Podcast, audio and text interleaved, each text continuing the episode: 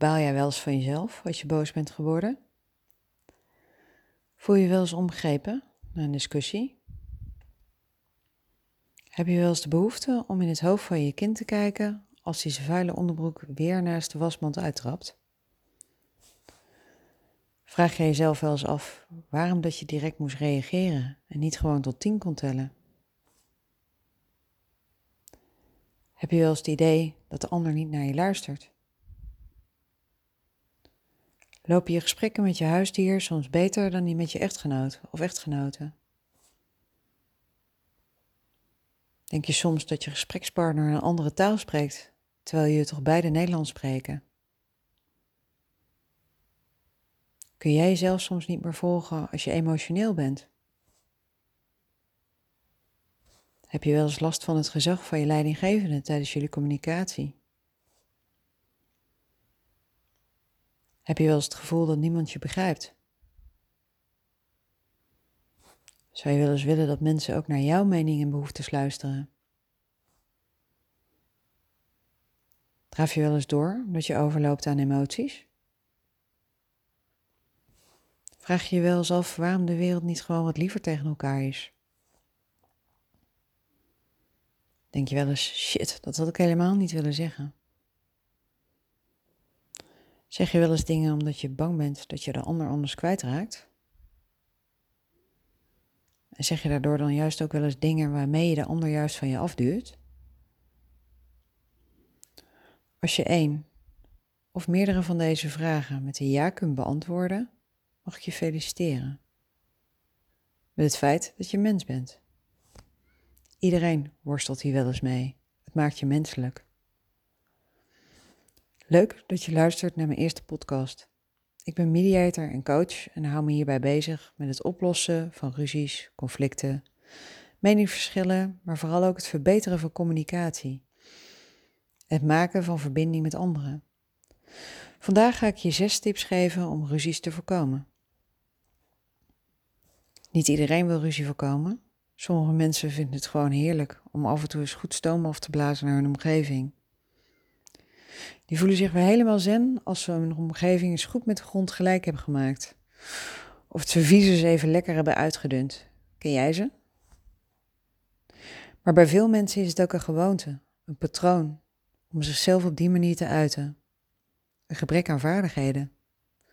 Het gewoon niet weten hoe het anders kan, maar het wel graag anders willen doen.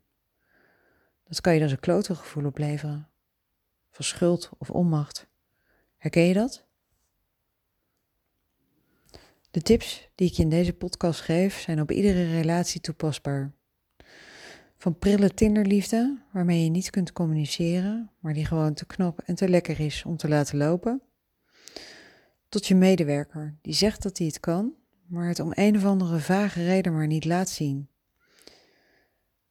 Je kunt de tips ook in iedere willekeurige situatie gebruiken. Behoor je tot de doelgroep die er last van heeft? Dan wil ik je graag verder helpen om hier meer grip op te krijgen. Behoor je tot de eerste doelgroep die het geluid van rinkelende borden nodig heeft? Dan kun je misschien beter afstemmen op een ander kanaal. De eerste tip: bewustwording. Zoals veel dingen in het leven begint het bij bewustwording. Bewustwording, hoe doe je dat? Door middel van bewust worden van jouw eigen gevoel. Bewust worden van je gevoel is iets misschien wat ik verder moet uitdiepen in een volgende podcast. Ik noteer het ondertussen even in mijn lijst met onderwerpen die langer is dan mijn leven. Voor nu beperk ik me tot de uitleg Herken je de onrust in jezelf en weet je waar dit vandaan komt? Je voelt je kloten omdat je niet zo lief bent geweest, omdat je kwetsbaar bent. Durf het in ieder geval aan jezelf te bekennen. Ben eens eerlijk. Ja, ik weet het. Soms is het helemaal niet fijn om jezelf eens diep in de spiegel aan te kijken. Maar doe het toch maar, want vanuit daar kun je verder. Onder je dekbed kruipen is altijd nog een optie. De tweede tip die ik je wil geven is: roep de volwassenen in je op. Uit eigen ervaring kan ik zeggen dat het een belangrijk deel van de oplossing is. Ik heb mezelf tot enige jaren geleden erop betrapt dat als er oneenigheid ontstond, ik de neiging had om als een klein, irritant kind te reageren. Machteloos. Ik begon nog net niet te stampvoeten. Net alsof het kind dan automatisch de overhand kreeg in mijn gevoel. Voel je iets ontstaan wat je niet lekker zit, roep dan de volwassenen in je op. Ik kan me voorstellen dat je nu denkt: Leuk, Kathleen, hoe dan? Stel jezelf de vraag: Is dit een volwassen reactie? Is dit de kleine jij die eerder gekwetst is?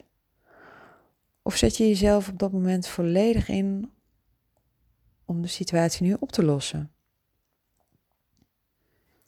Kortom, neem en voel jezelf verantwoordelijk. Ja, ik weet het.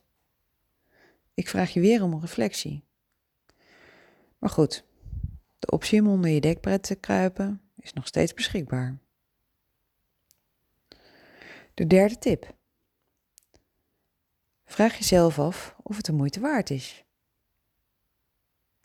Is je liefde zo groot of je verstandhouding zo fijn voor en met deze persoon dat je dit kunt accepteren van hem of haar? Of voel je dat die persoon hiermee eigenlijk over je grens is gegaan? Ook dat is voelbaar. Het is zo'n gevoel dat je zegt dat iets oké is, maar eigenlijk is het dat ook weer niet. Zo van, schatje, is er iets? Nee, hoezo? Wel dus. Dat gevoel. Het is net een ontsteking aan je kies. Je wil niet naar de tandarts. Je probeert het te ontkennen. Maar iedere keer dat je eten in je mond stopt, is het er weer. Zo gaat het ook met onuitgesproken dingen. Het zijn zaadjes die zich gaan ontkiemen. Dus een belangrijke afweging. Zit het me echt dwars? Of ben ik het door die mooie, woest aantrekkelijke blauwe ogen weer snel vergeten? Als het alleen maar even irritant is en je weet dat het niet zwaar genoeg weegt, dan is het makkelijk en kun je het laten voor wat het is. Dit kunnen we natuurlijk ook omdraaien. Ben je zelf buiten je boekje gegaan met je reactie? Was datgene wat ik deed in verhouding tot de relatie of verbinding die ik met deze persoon wil hebben? Bijvoorbeeld, het is een goede medewerker, eigenlijk wel je beste. Toch gaf je hem vanmorgen tijdens het commercieel overleg van Katoen, omdat hij voor het eerst in tien jaar een calculatiefoutje had gemaakt. Je was gewoon nog geïrriteerd door je vrouw, die iedere week later terugkomt van een avondje tennis, met een good-looking collega. Maar ja, gevoelens toegeven, dat is reflectie en daar is moed voor nodig. Durf jij het aan? Het is een makkelijke optelsom. Gaat het gevoel van onrust je relatie of verstandhouding in de weg staan? Is het iets wat ervoor zorgt dat je een onrustig gevoel blijft houden? Dan zou ik het bespreekbaar maken. Het welbekende emmertje. Gaat het een druppel zijn in je emmertje wat op een gegeven moment overloopt? Of is het alleen wat vochtvorming wat verdampt? Wil je toch bespreekbaar maken, maar geen ruzie krijgen? Dan gaan we nog even een stap verder met je spiegelbeeld op te zoeken. De vierde tip. Leg je gevoel uit aan de ander. Je zult met je billen bloot moeten. Mijn persoonlijke favoriete fase. Want na oefening verlies je zo ongeveer alle schaamte. Heerlijk. Ik realiseer me nu, terwijl ik dit zeg, dat dit wel eens volledig verkeerd geïnterpreteerd kan worden. Nu zou het zo kunnen lijken dat ik zeg dat uit de kleren gaan de oplossing is voor het voorkomen van een ruzie. Dat zou ongetwijfeld wel een keer een oplossing kunnen zijn als het je partner is. Maar in geval van andere relaties is het misschien niet zo handig en werk je jezelf verder in de nesten. Wat ik je eigenlijk wilde uitleggen is: communiceer jouw gevoel. Toen dit of dat gebeurde, voelde ik me zo. Toen jij onze afspraak vergeten was, voelde ik me niets. Het voelt alsof ik onbelangrijk ben voor jou, maar jij bent wel belangrijk voor mij. Communiceer niet in verwijten. Dus niet, jij vergeet altijd onze afspraak, jij kunt niet plannen. Geef aan dat het probleem mogelijk bij jou ligt, maar dat je er wel mee zit. Blijf bij je eigen gevoel, want gevoel is een beleving. En een beleving klopt altijd. Snap je wat ik hiermee bedoel? Ik zeg daarmee dus niet dat je altijd gelijk hebt. Jammer. Maar iedereen heeft het recht op zijn eigen gevoel. Beleving is misschien een beter woord in plaats van gevoel. Dat brengt me meteen bij de vijfde tip. Heb aandacht voor elkaars beleving. Het gaat erom dat je aandacht hebt voor elkaars gevoel.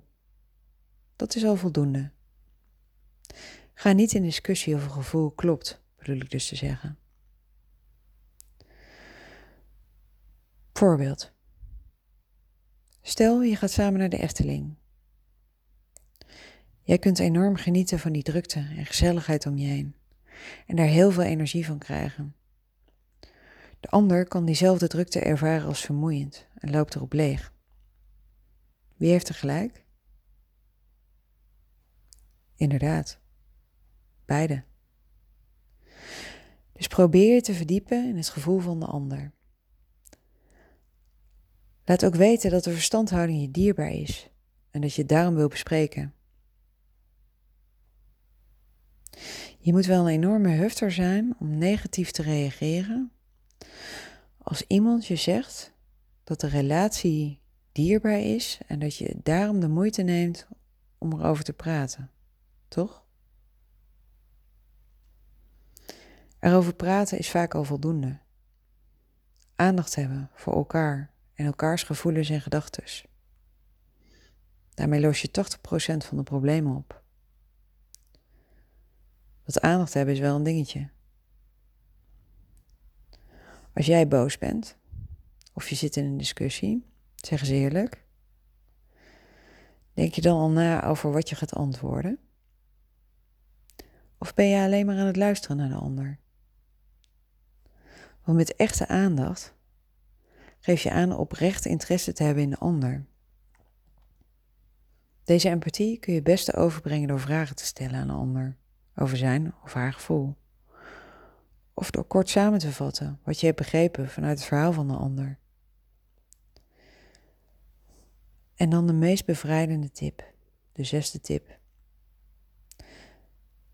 We mogen verschillen. Je hoeft het niet altijd met elkaar eens te zijn. We mogen van mening verschillen. Daar is helemaal niets mis mee. De ander hoeft geen clown van jou te worden en jij niet van hem of haar. Is het echt noodzakelijk dat dat dopje op de tandenpasta gaat? Heb je geen leven meer als dat niet gaat veranderen? Je partner is een zwaar gemotiveerde sporter en jij niet. Is de liefde niet levensvatbaar als jij niet ook iedere morgen om zeven uur je gymschoenen aantrekt? Je hebt een fantastische leidinggevende, maar zijn drijf gaat jou eigenlijk iets te ver. Moet je ontslag nemen terwijl je werk op tijd af hebt, je werk goed doet, omdat hij geen rem kan vinden? We mogen verschillen. Adem even in, zou ik zeggen, en zeg dan hardop: We mogen verschillen. Voel je de bevrijding? Lekker hè?